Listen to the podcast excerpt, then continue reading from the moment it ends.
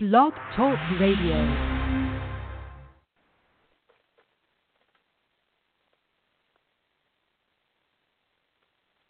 It's March 17th, 2019. Hello and welcome to Working for a Living radio show, where progressives for change present opinions that matter.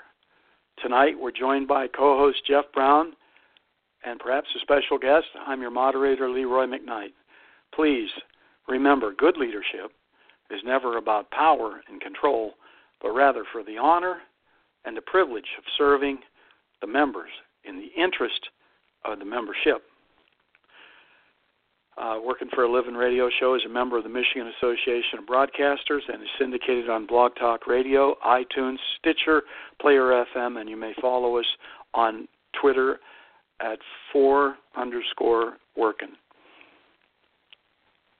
Unfortunately and sadly, there were two shooting massacres this past week and one suicide of a Lordstown UAW brother who was being evicted from his home. I'd like to have a moment of silence for their souls, their families, their friends, and all their coworkers.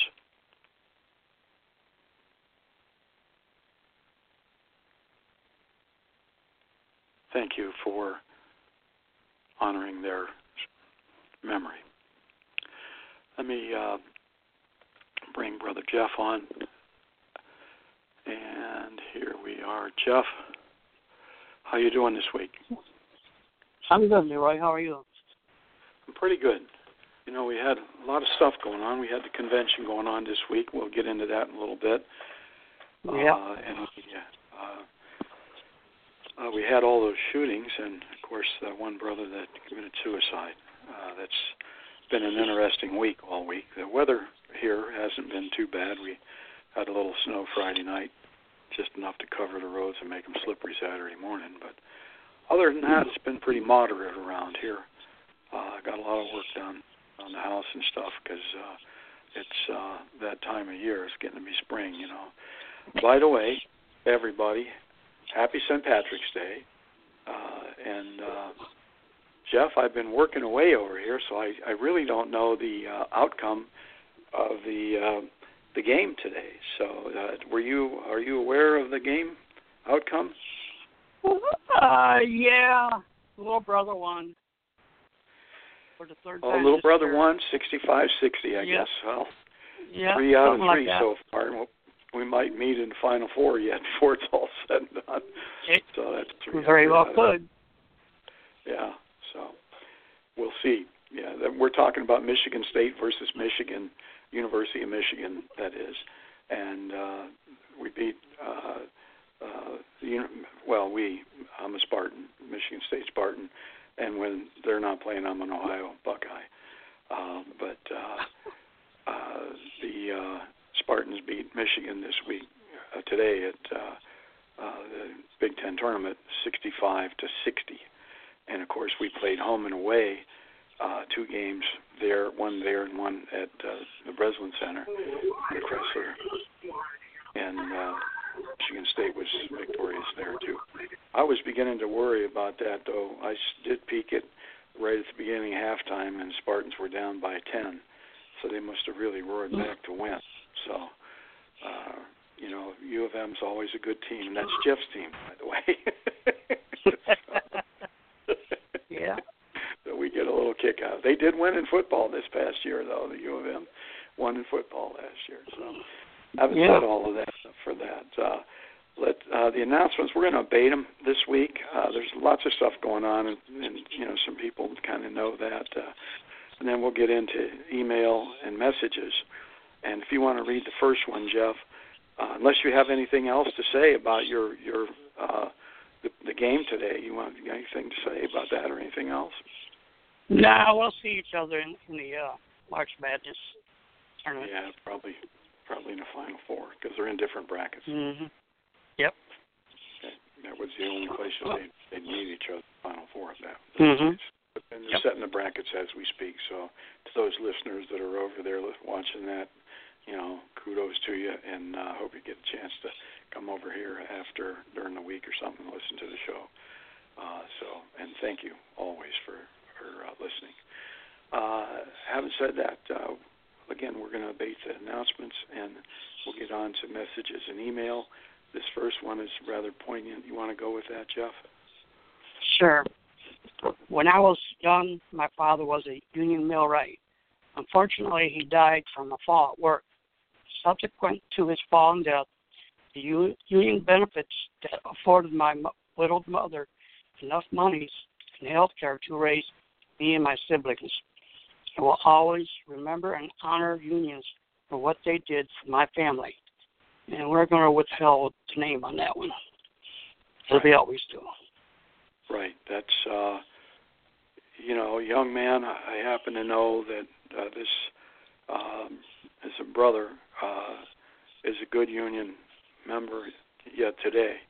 And he's following in his father's footsteps along that line. And so our uh, our hearts go out to people like that, and I actually uh, have a little little bit of a tie with that brother.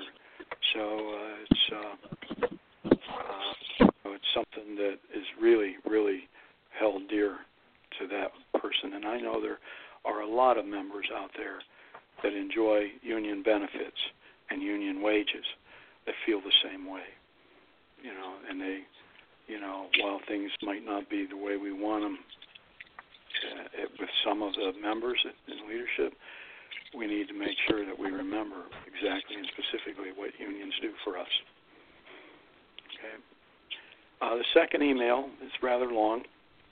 It was a message on our post on on uh, one of the Facebook sites, and there are many people that don't get a chance to see all the sites, so I thought I'd read it. It is very uh, to the point uh, about our our union and our membership right now. So uh, I'd like to read this in its entirety. So here we go.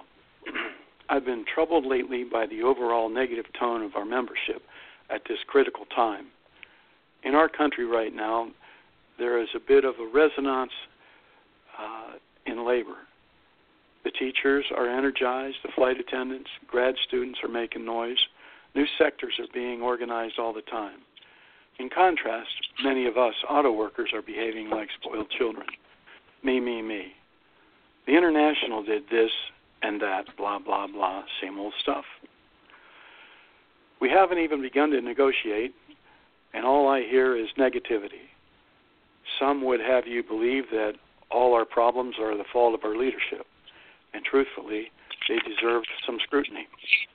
But the reality is that there is plenty of blame to go around.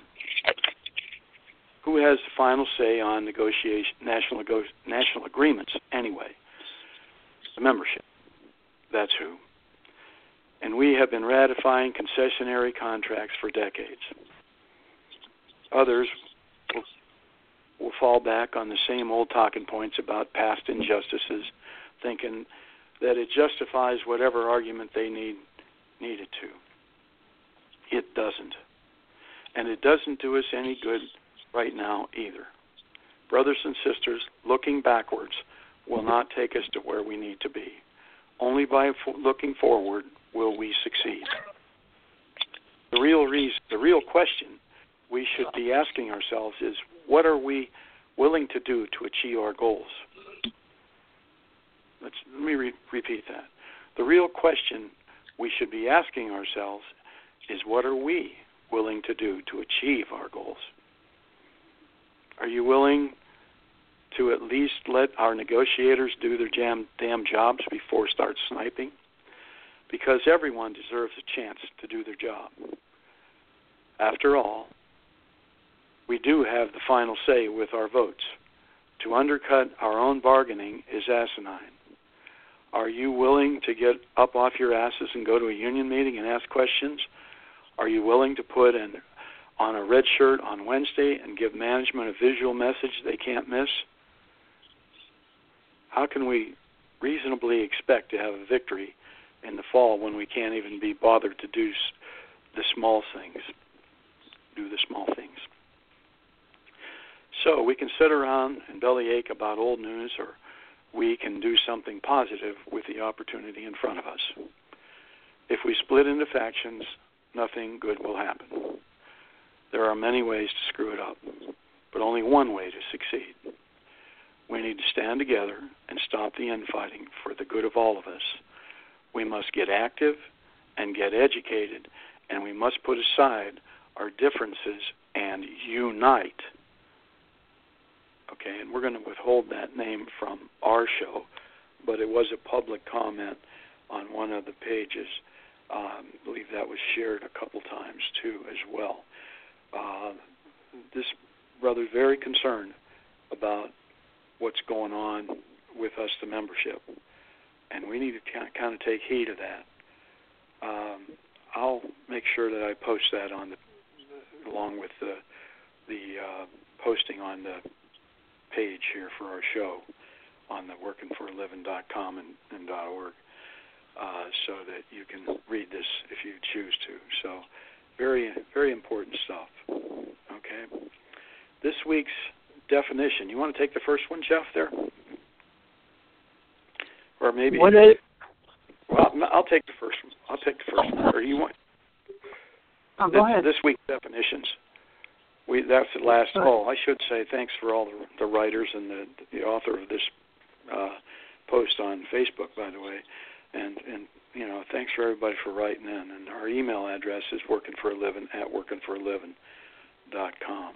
Okay, so now we're on to definitions. So Jeff, you uh, you want to take the first one or the second one? Why don't you take the second one and I'll read the first one. Okay. All right. What is a consent agenda? And the, the definition is of a consent agenda. What is a consent agenda and how will it make our meetings go faster? The answer at every board meeting, at least a few items come to the agenda that do not need any discussion or debate, either because they are routine procedures or are already unanimous consent. A consent agenda, Robert's Rules of Orders calls it a consent calendar, allows the board to, at the beginning of the meeting, in conference, beginning of a meeting, conference, or convention, approve all of these items together without discussion or individual motions. Depending upon the organization, this can free up anywhere from a few minutes to hours for more substantial discussion to take place. And again, that's what a consent agenda is. Jeff, you want to take the second definition, please? Sure. Main motion. This is a motion which brings business before the assembly and which can made, be made only while no other motion is pending.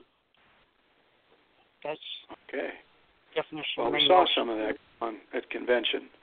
A motion being made while another motion was pending, and and I don't believe that everybody sort of understood what a consent agenda is.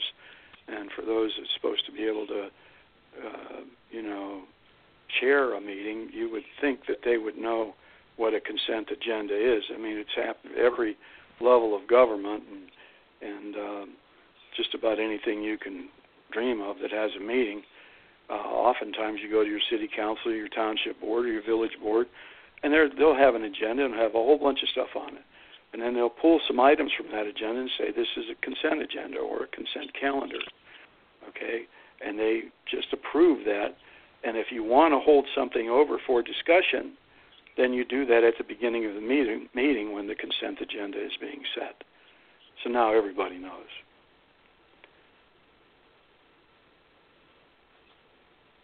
I, I you know I I don't like it when people take something out of context and say that this is the way the union is.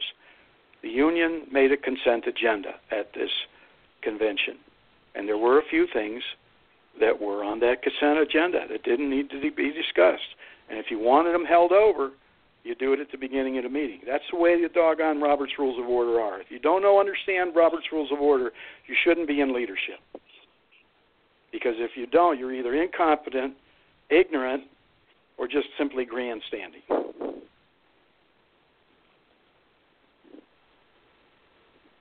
It's incumbent on all leaders to understand Robert's Rules of Order and want to be leaders. Those of you out there, you know, championing that this was something you know illegal or nefarious by the international. you know, it's like the the, the writer said. You know, we got to do the right thing when the right thing is there. They didn't do the wrong thing this time. Leadership didn't do the wrong thing. If you wanted it held over, you had the opportunity at the beginning convention. That's simple. Okay. You want to read this week's quote, Jeff? Sure. We must not confuse dissent with disloyalty. When the loyalty opposition dies, I think the soul of America dies with it. And that's from Edward R. Murrow, the famous American journalist. Highly respected gentleman. Right. Again, that quote was We must not confuse dissident with disloyalty.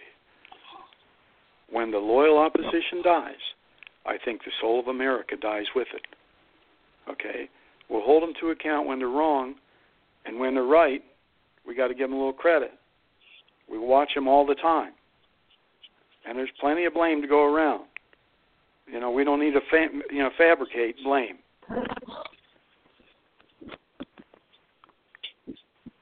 That's the lowest form of leadership: fabricate and blame.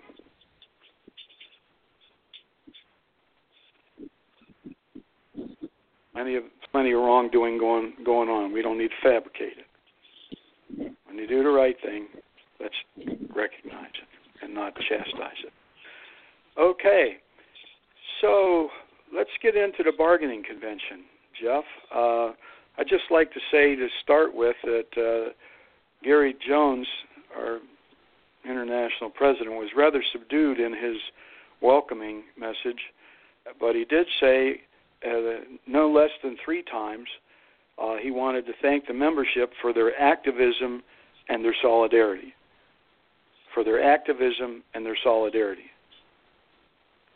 And he thanked all of us for that no less than three times as the open of the convention.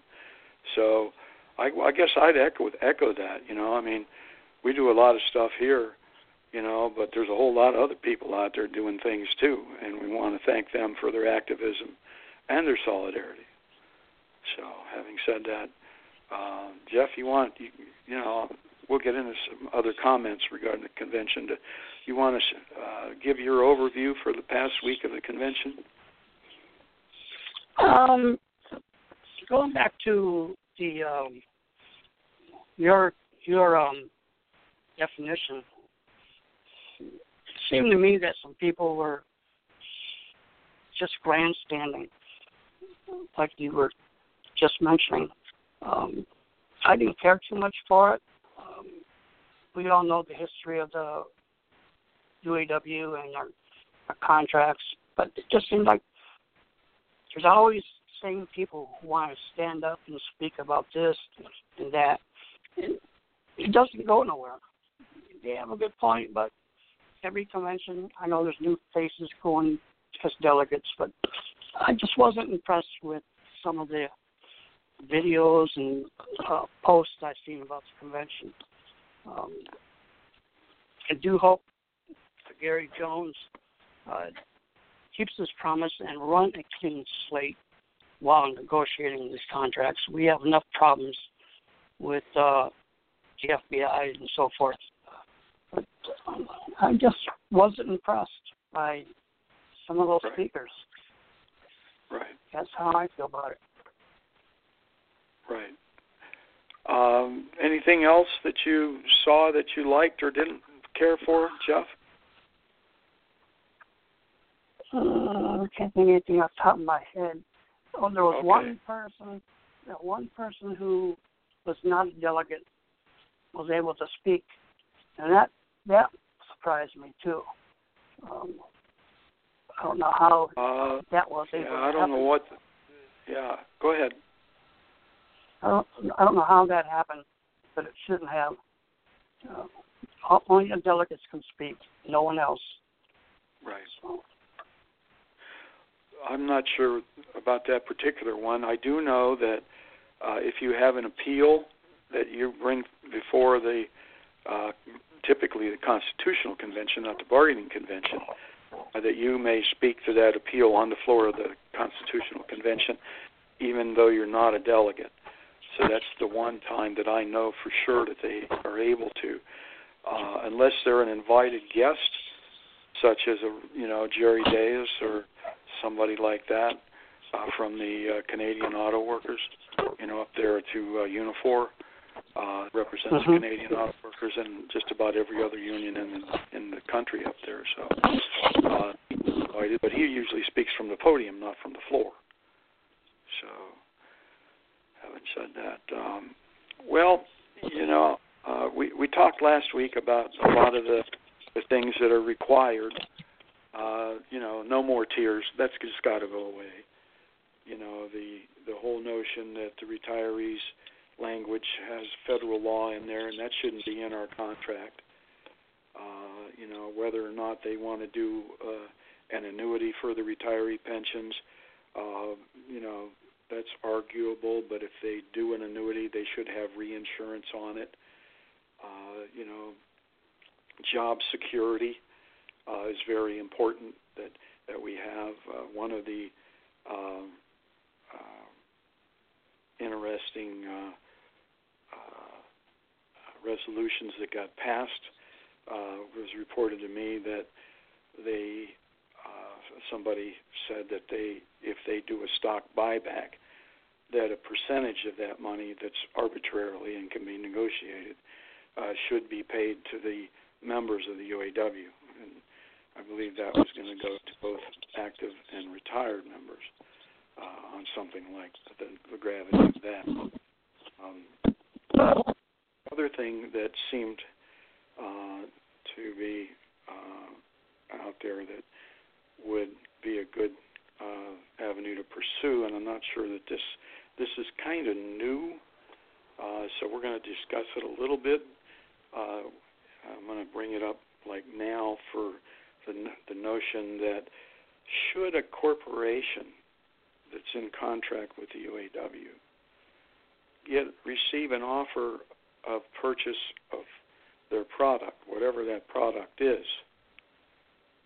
that we would expect that that corporation not turn down an offer of uh, selling product. That you know, I mean, why would somebody turn down an offer of product?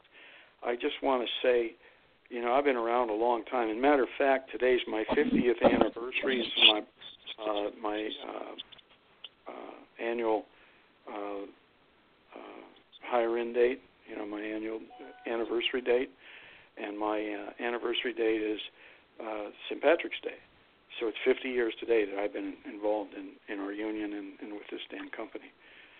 Um, so uh, the notion that uh, the CEO in 1978, uh, by the name of Thomas Murphy, was CEO of General Motors. And he he sat in our annual meeting where you know everybody gets brought in and they do a dog and pony show. And this was early, and they put it on on the screen. They had a not a big TV. They didn't have jumbotrons. They just you know had a projector and they put the little video on the on the wall. And he said to us, he said, you know, our biggest job f- for this company and for all of you in the audience, you, you workers, he said, was to give the customer what they want, when they want it, at an affordable price. Okay? And that's their biggest job, those three elements. Now, anybody that's in leadership of any corporation that does business with the UAW, it ought to be part and parcel of our contract with them that they garner as much work as they possibly can without without turning anything down. So, um, I uh, uh, I just think that should be part of our uh, our contract, and uh, you know I don't think that was a resolution, but it's become a topic here of late, and uh, you know if uh, if what I heard is true, shame shame on the people that just did that, whether it's Ford, GM, Chrysler, or any other uh, IPS TOPS doesn't necessarily do that. Technical and office prof- professionals, they don't uh, uh, do that kind of thing. I guess some of the attorneys uh, and the staff at the attorneys' offices uh, might come under something like that, but they have canons that they're supposed to abide by, and they may not have a conflict of interest, so they typically turn down a lot of work just because of that. But uh, other than and and just you know, you know, viability of the the client for somebody like that. But it would seem to me that if somebody came and offered to uh, purchase, that that that should be brought to the UAW's attention, and that the corporation better have a damn good reason to turn them down, because we want that work. Okay, all of it. Pay attention, corporations, and you know who you are. Okay, so I can't say any more on, on that issue. Uh, but convention went on pretty well, you know, other than some, uh, you know, side antics there a little bit. But uh, they they got through it, and they talked a good game, like a lot of people have said. They've talked a good game, and they always do. But as we went through last week, the national bargaining team that negotiates on our behalf are not international staff people. These are people that are typically presidents, chair uh, persons of a bargaining unit, or a shop committee person who has distinguished themselves enough to be on the national bargaining team. And they have our interest. Those are the ones that we elect locally. Okay? Retirees can't vote for the bargaining committee, but they can vote for president. And at the international level, they can run for the International Executive Board, retirees can. Because they don't handle grievances. They don't handle grievances. Okay? They handle the appeal of an agreement, grievance, which is distinctly different than with management. The appeal is inside the union. It's internal between our members and the, the leadership at the local, region, and national, international level. Okay? Uh, so, uh, uh, I, you know, I guess we had a pretty good convention. You know, and I'm still kind of hung up on all these murders that that occurred this past week, so I'm a little off, you know, distracted by that because I think that there's a lot that can be done to try and fix that from our own world leader of the the free world here. Uh, but we'll get into that a little bit later, uh, some more on that. Uh, so, uh, you know, we passed the resolutions that the people put for, forward. They were in the book, and we're happy to uh, have, uh, you know, gotten most of those passed. I don't think that there were any that, you know, they might have been merged into something, but I don't think that there were any uh, reasonable ones that got turned down. To my knowledge, I haven't heard anybody belly aching about that. I think everything that was legitimately put in as a resolution was passed and put in the, the book for the bargaining team. So there were no games played like that, to my knowledge. Okay, so let's give them credit where credit's due. And this isn't praise, this is loyal opposition. We'll talk about that in a little bit. So. Um, Jeff, uh, uh, what do you think the best thing we as members can do between now and contract settlement? What do you think that is? Um, go to the uh, monthly meetings. Keep informed. Don't believe anything that's in the press. Um, we don't negotiate contracts through the press. Um, just talk to your reps. Maybe they have some answers for you. But um, that's about the best I can do. Leroy is just get together. Don't believe nothing until you see it in writing before you vote on it. Like the gentleman who put the email together, you know, membership voted in the last three or four contracts that were bad.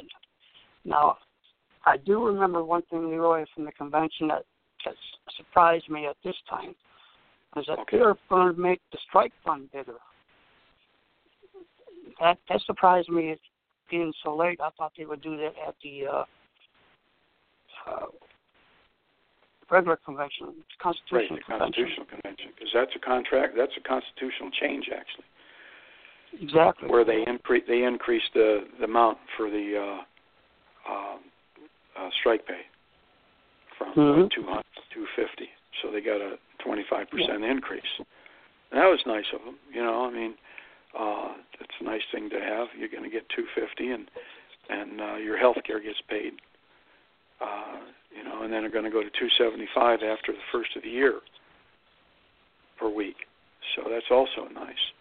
I do think that there might have been a, a, a procedural problem with that because I think it should have been done at the Constitutional Convention. But this is still a convention, and it's the highest authority. Uh, so they revisited it uh, during this convention. That's a national convention. So, um, you know, I'm I'm pleased that they did that too, Jeff. Is there any other message that that we could send to you know to management um, that we we could do every, you know during during our regular work week? Oh, Make the, them the red shirt thing, management nervous. uh, the red shirt thing, um, wearing on Wednesdays. That's one. Um, during break time, you can sit around and have discussions. That makes management nervous when they see the people sitting together talking.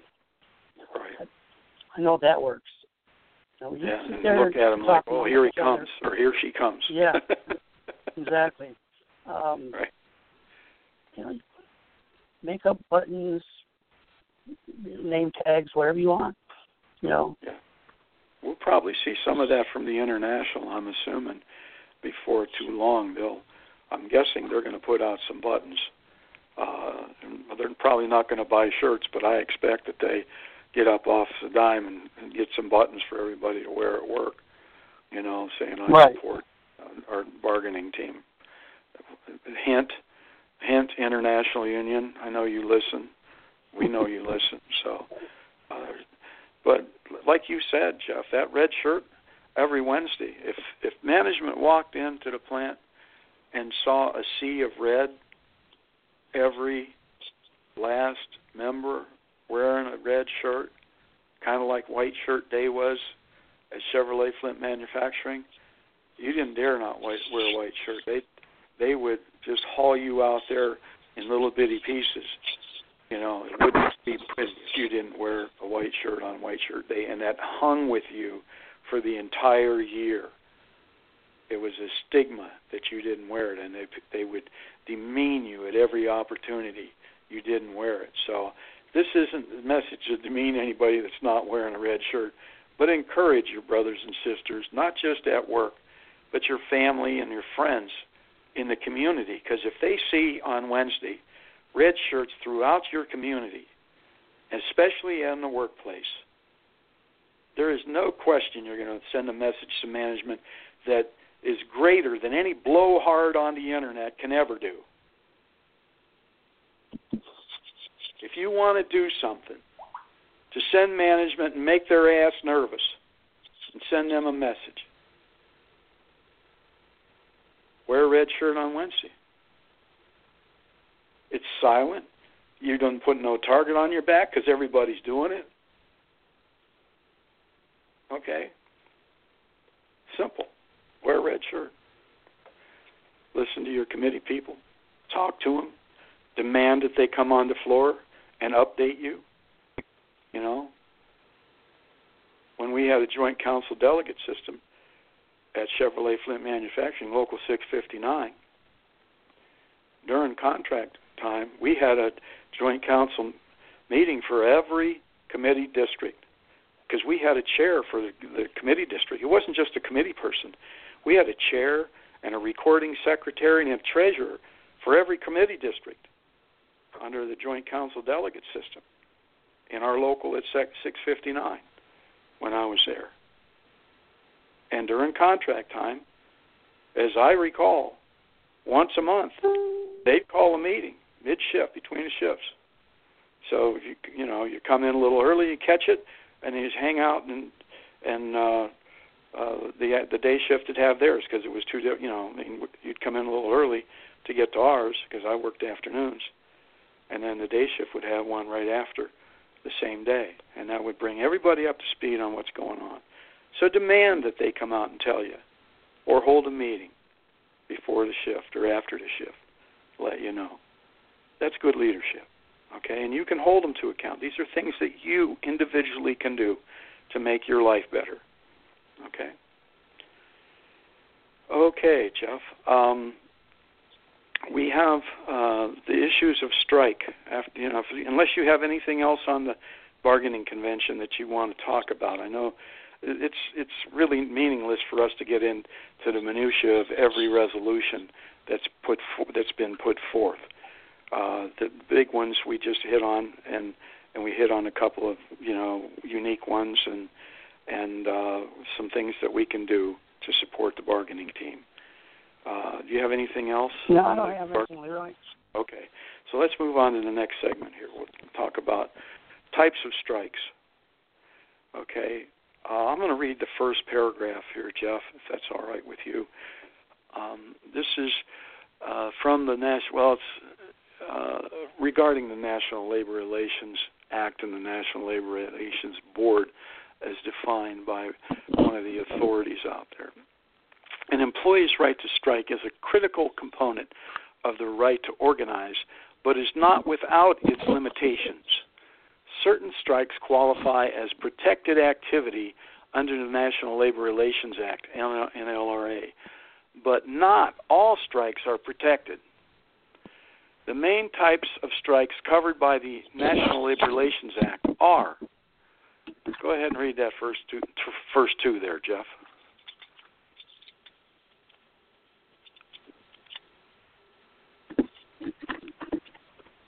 There? You got it? Follow along.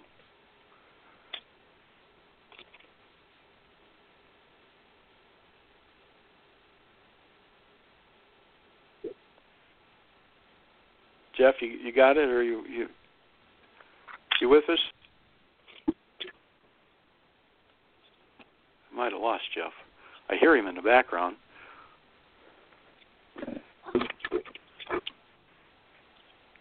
Anyhow, the the, the first uh, protected strike is unfair labor practice strikes, which protest employers' illegal activities, and that would come under uh, health and safety and or speed up strike, and that would be authorized by the union to do that.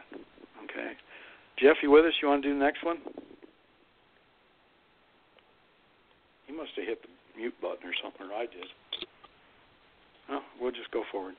Uh, economic strikes, which may occur when there are disputes over wages or benefits. That's like the end of the, the contract strike, and, and may occur during contract if there's wages that are not being paid properly. Okay, if your wages aren't the right amount or your benefits aren't right, those are strikeable issues. Okay, recognition strikes, which are intended to enforce employers to recognize unions. Okay, and then there are jurisdictional strikes, which are concerted refusals to work to affirm members' right to, to a particular job assignments to particular job assignments and to protest the assignment of work to another union or to unorganized employees. What are not protected is a wildcat spontaneous strike not authorized by your union.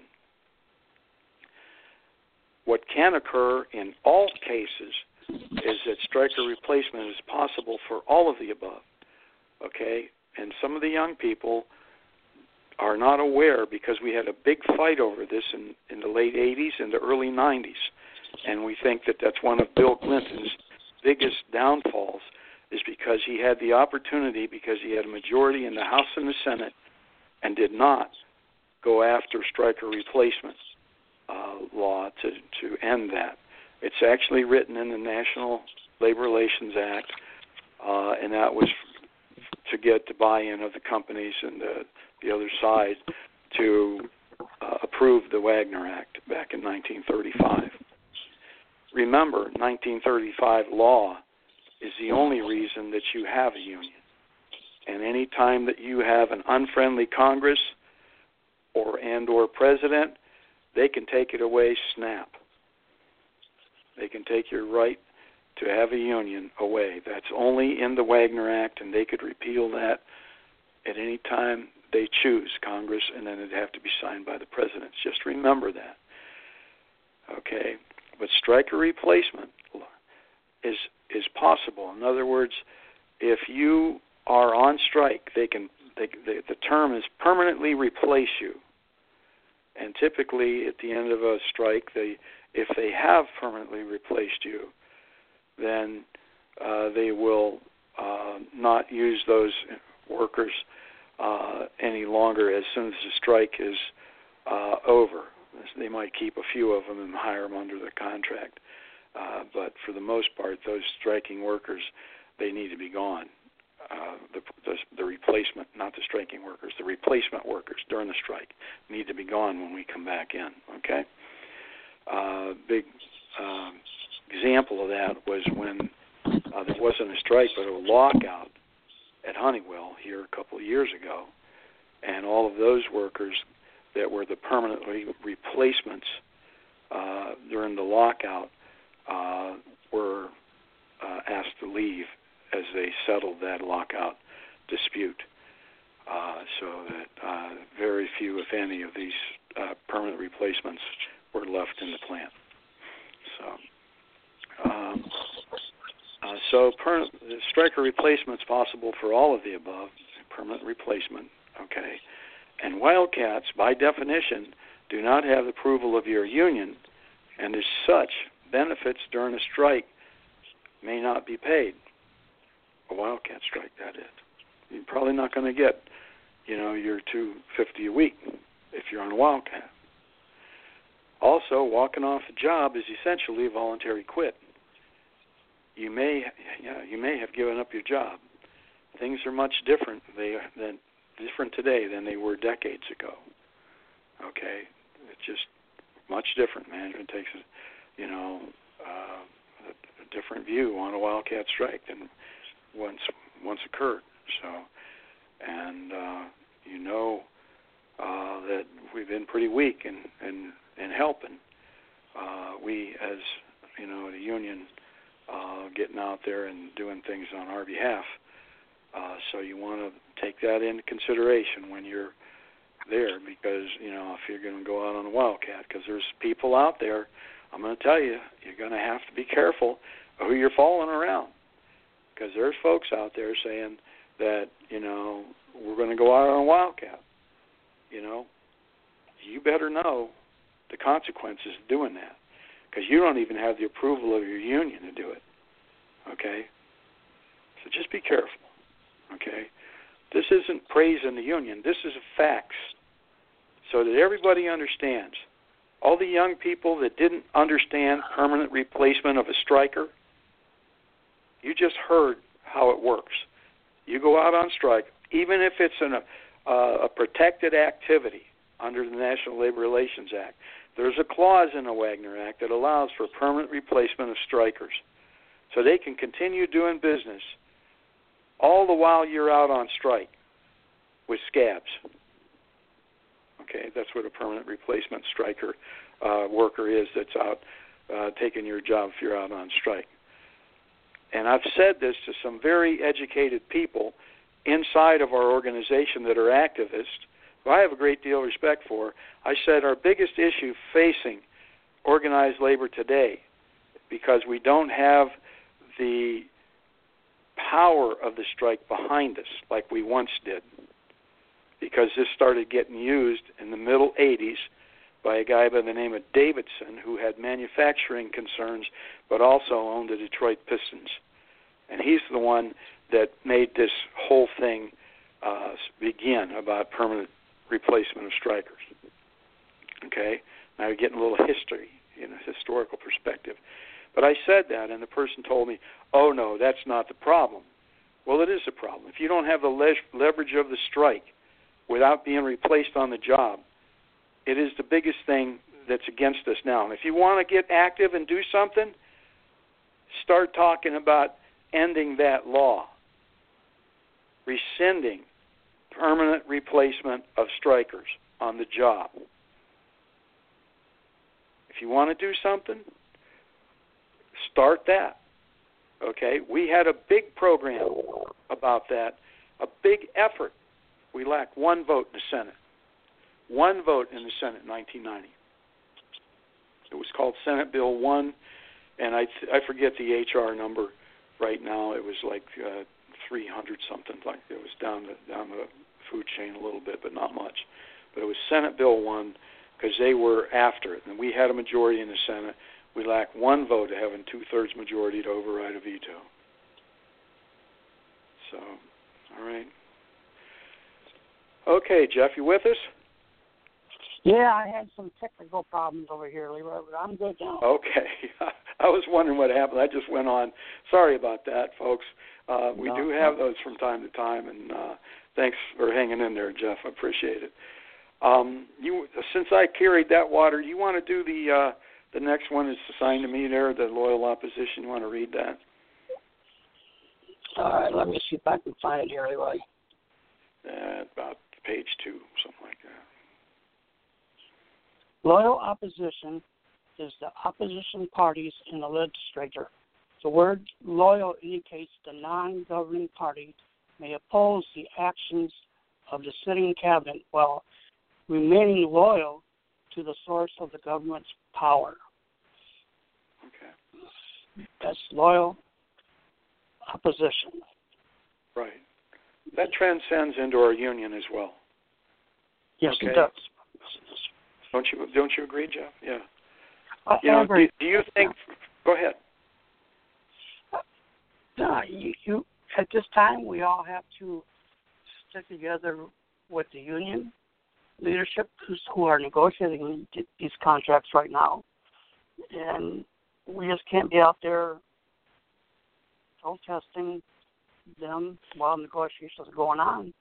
But we can keep reminding them what they are there for, and not for uh, greed on their their part, but for the privilege of the membership, as we say every Sunday night. Um, I've had over my 31 years, I have uh, been a pain in the butt in our leadership a few times, but all in all, I did support the union. So, at any time, um, just some things happen on the shop floor that shouldn't be happening, and we take we take care of those a different way. But Right. it's loyal opposition. Right. And this isn't appraising of our union, but let me tell you something. Okay? Management's on the other side of that negotiating table, and they're looking across the table at those negotiators. Okay? They're not going to be hugging each other this time, by the way, from what I'm told, at the opening of the negotiations. They're going to tr- traditionally be across the table at the opening ceremony. And we'll be able to see that. But management's on the other side of the table. And if they find cracks in our solidarity, pardon me, and our support of our our negotiators at the table, who are all local union rep members, by the way. Okay, the international is there. They shake the hand just like the, the you know, the uh, leadership of General Motors, but the negotiators are from the local unions. Okay, and only by advice and consent can the international say anything to the local negotiators, even though it's a national bargaining team for Ford, GM, and FCA. Okay, if management looks across the table and they see that that group doesn't have the support of their membership, and we got criticized real heavily last week for praising the international. We're not praising them. Okay? Support for the purposes of negotiating the very best contract they can do. And we outlined last week what those uh, elements are and how they can pay for them. Rescind authorization if it if it exists. Rescind authorization for dead peasants insurance.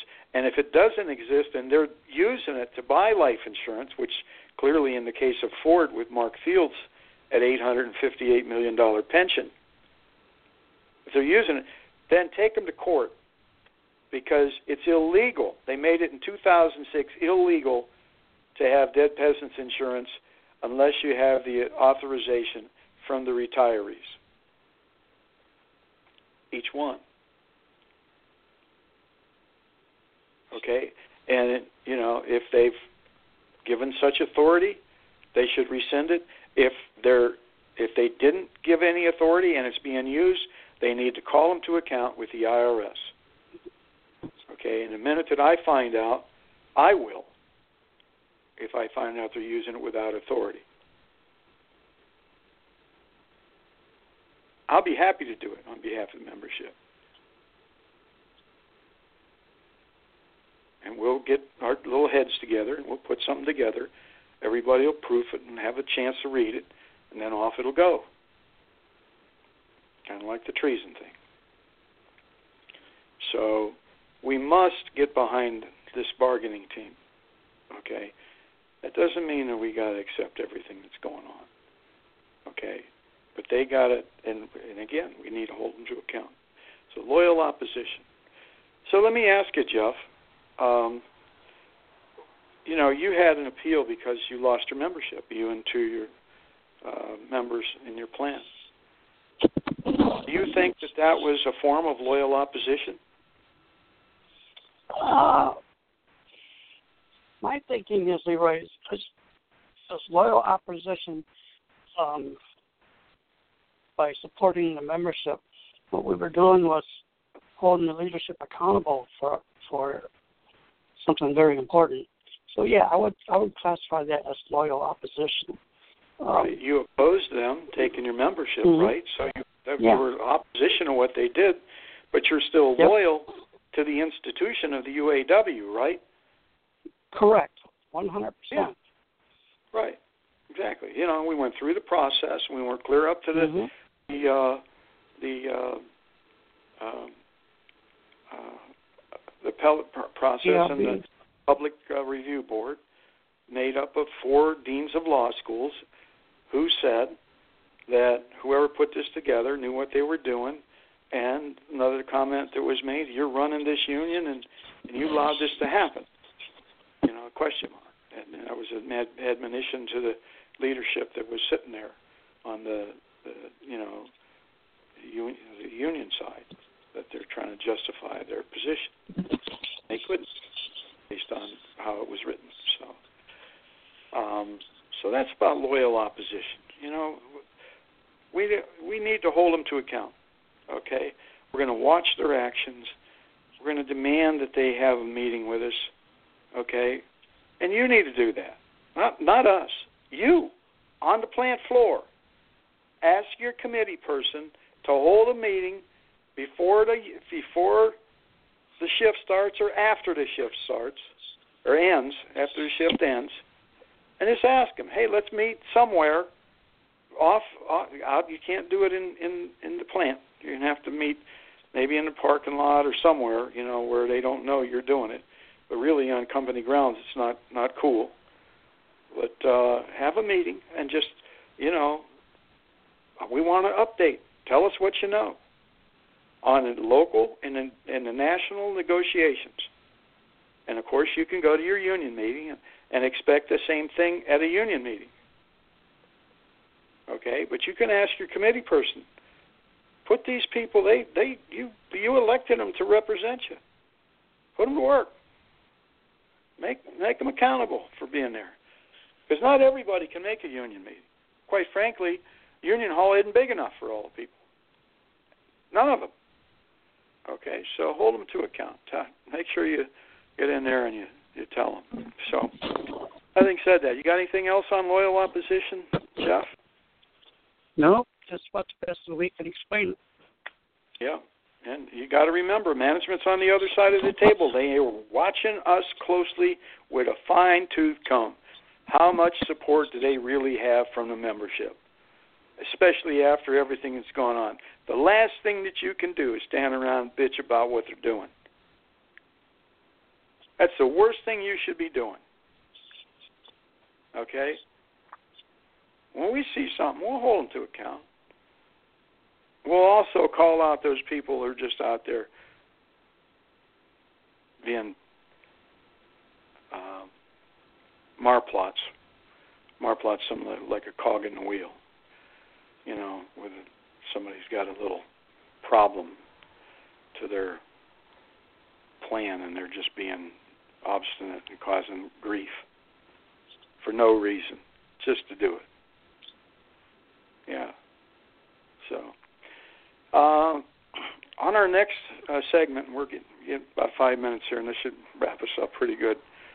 Uh, Jeff, you see the uh, uh, the tweet that came out today. Uh, I guess yep. I'll read it if you don't mind. Or you want to read it? You want to read it? Because I've been talking a lot. You want to read it? Okay. This is a tweet by President Trump. Local UAW. Wait a minute. Oh, make sure you get the first word there. Yeah, yeah, I get the first word in there. Yeah. Democrat UAW local 1112 President David Green ought to get his act together and produce. GM let our country down. Other such better car companies are coming into the U.S. in droves. So I want action on Lordstown Plain and get this job done. 3% unemployment. Uh, 3.8, yeah. Yeah, it's just I might get in trouble if I say what I really think about Trump. Okay. Uh, president just attacked one of our leaders who's out there who's doing, doing his damn level job. best. Yeah, he's doing a good job down there. Okay, probably better than most presidents I've ever run into, and I've I've known a lot of them. Okay, and I've you know I mean truly known some very good ones. But this president here, David David Green down there at Lordstown, eleven twelve, doing a good job, and the president just attacked one of ours. Okay, he said Democrat UAW local 1112 president David Green ought to get his act together and produce. Period. Full stop. Then he went on to say something about General Motors.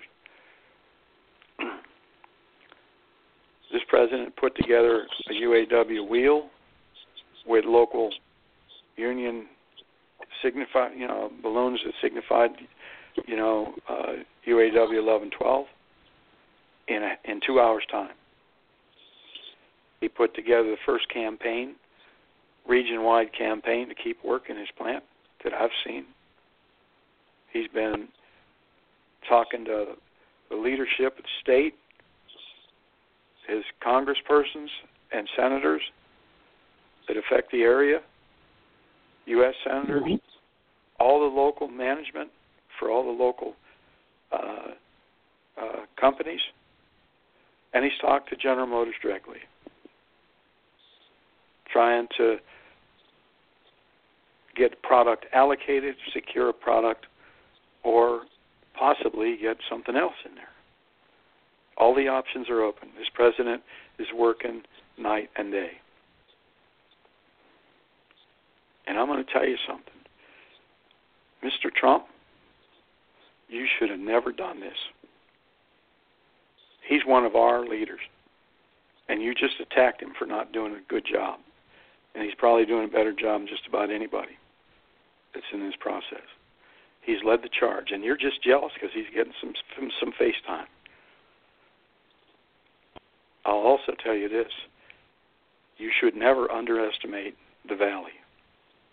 And you probably don't know what the valley is. But when you're from the valley, you're always from the valley.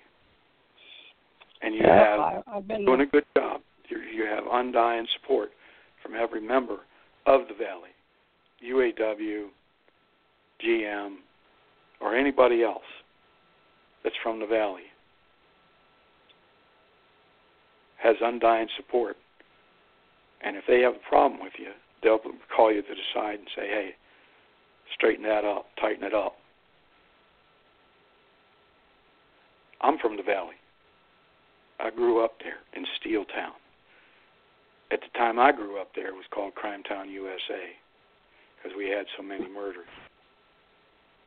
One of my friends on a Saturday morning that I had asked to stay overnight, car blew up on Saturday morning when his dad, him and his dad went out to get donuts. There's a loyalty among the valley that you just can't understand, Mr. Trump. And if you think that calling out David Green as a Democrat helped you in the valley, you're sadly mistaken, sir. Sadly, sadly mistaken. If you think calling him out as a UAW leader ingratiated you with our membership, you're sadly mistaken. And furthermore, furthermore, jobs in this country are not to be politicized. When you call them out as a Democrat, it doesn't matter what you are if you're fighting for work Democrat, Republican, Libertarian. It doesn't matter if you're blue, red, or green. This is about our jobs, Mr. President. And you ought to get your head out of your ass and start doing your job. As so far as I can tell, you're not doing it. You, your tariffs have cost us all kinds of jobs. A roll of Rolex wire has gone from $160 to almost $300, 290 my last check to build a home. Roll, Rom, Romex wire, not Rolex, but Romex wire.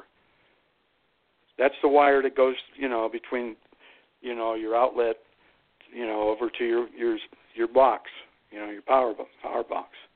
Most of them square D power boxes. That's what the that's what you've done with your tariffs. You need to understand that we're on a point of manufacture and the rest of the world's on a point of sale tax pro, uh, process.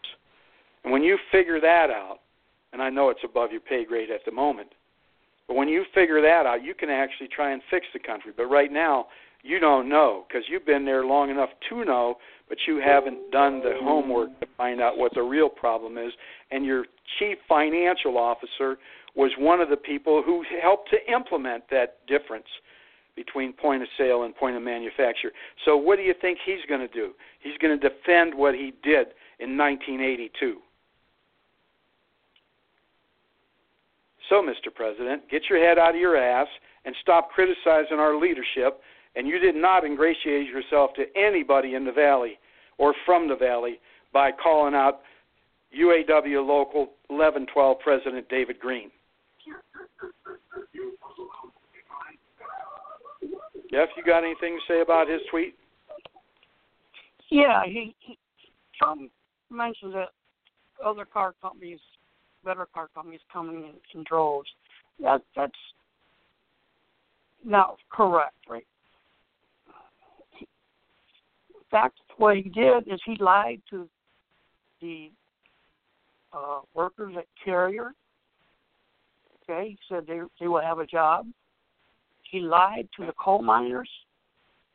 Okay, who voted for him in the carrier, and now he's, you know, 2016, he told the United States, you know, us UAW members that um, we're going to have jobs again. We won't lose one plant. And he says, I promise you that. But look what happened since he's been elected. How many companies have left the states since November 2016.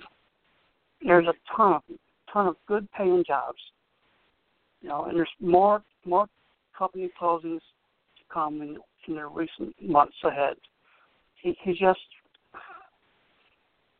and he he's just totally wrong on everything he says. Right. Well, and he he passed a a tax bill, and he wondered where the language came from when he found out that people that are employed by a, a U.S. company that are employed in another country pay X, and the, in, uh, in prof on their profits they pay only so much on their profits, but their profits made in the United States are a hundred percent more, a hundred percent more than what the the profits that are in Mexico right now. In other words, if they pay 50 cents on a dollar, well, they don't. I don't want to get into that. If they pay $50 in tax in Mexico, okay, if they pay $50, if they you know, here in the United States on the same profit, it would be $100 in tax. So it's 100% more. If it's 100 there, it's 200 here. So it's 100% more, not 50% less for them. It, we are paying 100% more under his tax bill. And that's why jobs are leaving the country. So you haven't done a very damn good job, Mr. President. Quit quit criticizing and politicizing our union leaders that are doing their job. We're sick of corporate America running this damn country. What we need is a labor leader to run for president. What's, that's what we truly need. And when that happens, all of this crap will stop. And we'll finally be rid of the person that's there doing all this to us. Anything else on him, Jeff? No, I'm, I'm waiting for the Mueller report to come out. All right, me too. Should come out this week, maybe Wednesday. Yep. I'm guessing Wednesday. So, uh, uh, having said that, uh, on anything else, do you have any comments on the show? Because we're going to close it up here now. No, just you know the weather's finally getting better. Everybody Okay. be safe tomorrow. Celebrating St. Patty's Day. I know there's going to be a lot of people missing from work tomorrow, but you know Yeah. that's life here in here in Michigan. We celebrate Right. it. So Uh, we we do have a lot of people in the switchboard. I see a hand up. Let me uh, recognize this person. Uh, we'll bring him on. Uh, didn't see the hand up a while ago, but let me bring it a hand uh, hand up here now. Sorry about that. Um, so before we close the show, give this person an opportunity to speak. Uh, I believe this is uh, hello, Tom. You're on the air. Yeah, Leroy. Yeah, I'm here. I'm here. Okay. Uh, yeah, great show. I I got in about 20 minutes into it, and I don't know what you covered in the first 20 minutes, but uh, you had me on the phone most of the day trying to confirm or, or deny some of the statements that's been flying around uh, that we've been on the phone discussing throughout the day on a Sunday of all days for all this to hit the fan. But uh, a lot of this stuff uh, that uh, we were talking about earlier this morning that broke, some of it. Uh, may be factual, but I have not got the confirmation from either uh, the uh, sources that I have uh, been in contact for some months now at the corporation or at the Solidarity House. I have two people that I'm waiting on phone calls to confirm or deny uh, what we have been talking talking about, and I really wouldn't go forward forward. require two two two sources before we we feel uh, obligated to air something uh, on the show. Correct. So uh, that's Correct. that's our policy here uh, that we have two sources before we bring it out to you folks, so we're not uh, caught uh, you know with misinformation here. So, but go ahead. Tom. but uh, it it it, uh, it was just the coincidence today that really lit the fire when uh, the, the president of the United States comes on and makes the remarks that he has made about uh, General Motors and our UAW president. And if you read between the lines, something uh, doesn't smell kosher here. There's been statements similar uh, that have not been confirmed or denied. Uh, either going back two or three months ago by our our elected officials. So uh, the end process here is may take longer than we think, or it may just pop out one day here this week or next week, and we'll we'll get the truth out there. So but in any event, uh, God bless Dave Green and and the people at Lordstown that have been working their asses off here. We deserve uh, better than uh, what we're getting in regards to uh, the leader of the free world, supposedly, in regards to our our issues down here at Lordstown and supporting the people that have uh, virtually over the centuries uh, made product that uh, won wars for the United States. The steel industry, building the cannonballs. What is it? That Bruce Springsteen song. If you ever listen to it, that uh, Bruce Springsteen wrote about Youngstown. Well, that's true, and I, I echo what you said early, earlier here about five or six minutes ago. They don't know the valley. They do not know the valley, and uh, that's that's the end of it. I'll, I'll get in touch with you in the morning if I hear anything tonight. I'll give you a call, but uh, I'm not you comfortable with going ahead with of, any of this. Of this tweet, do you want to get into the timing of this tweet and, and another occurrence previous, uh, within five minutes previous, or do you want to let that go, Tom? I'm going to let that go for now. I really, I, okay. I, I, I don't feel comfortable uh, All right. revealing it, and I'm certainly not going to reveal any sources that I have because uh, right. they've been Let's pretty credible, as you know. So. before the tweet that that uh, caused the tweet to occur, seemed to be. So Yeah, without getting into too many details, but uh, Yeah, that's yeah, uh, and uh, upset. it'll be a good story if it's true. So. Oh yeah, the stockholders stockholders have field day with this one. Oh yeah. Well, yeah, some heads may roll. We, we may we may end up seeing some heads rolling. I mean, Not on it's our side. unbelievable. no, no, this is not on our side. This is this is no, not on no. our side. Okay, No, so everybody it- understands. It's unbelievable. Yeah, if this is true, it's unbelievable. I I can't believe somebody would do this with the lives of our men and women that work for so goddamn hard for a dollar at these plants that uh, they oversee. And uh, and uh, I that's the end of my report. And uh, I- I'll tell you what, Jeff, you guys did a great job with the show tonight. And uh, like I said, I'm sorry I missed the first ten or twenty minutes of it, but uh, from what I heard, it was a good show. Okay. Thank you. Thank you, Tom, for everything you do for our team too. So, Jeff, you got any questions Yeah, for just- Tom? No, I don't have any questions, but uh, maybe he can confirm something for me. I read earlier today um, that Trump is going to be at the uh, tank plant in Lima, Ohio. I think on Tuesday, one day this week. Um, He's actually gonna he's actually gonna be in Lima, Ohio, Jeff, and Canton, Ohio on Wednesday. Canton, uh, Ohio. the- yeah, Lima, Ohio is between Yep. Dayton and and and, Can, and uh, uh, uh, Canton. Uh, yeah. So it's down at I'm 75, 75, 77 corridor there.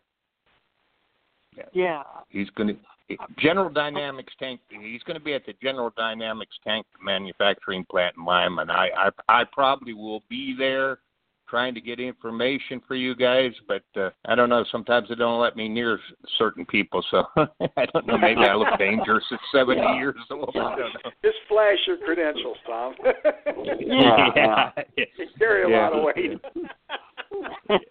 yeah, yeah. Well, I I enjoy the, the assignments you've given me. Believe me, it uh, it keeps me busy and it, it keeps me alive, I guess. And uh, Yeah. it's uh it's going to be interesting. Uh, he's going to be in Lima, like I said, and then he's going to be up in Canton, from what I understand, on Wednesday. So, Okay. but uh, it's it's it's going to be interesting these next several days. If if what I'm thinking's happening here, and they, I can get confirmations, I'll share it with you guys, and we can do whatever we want with it. At that point, I I feel comfortable. Right. So, Once you have a dual uh, dual uh, source uh, telling you yes, that, then, yeah. And the approval from both of them, uh, then we're we're good.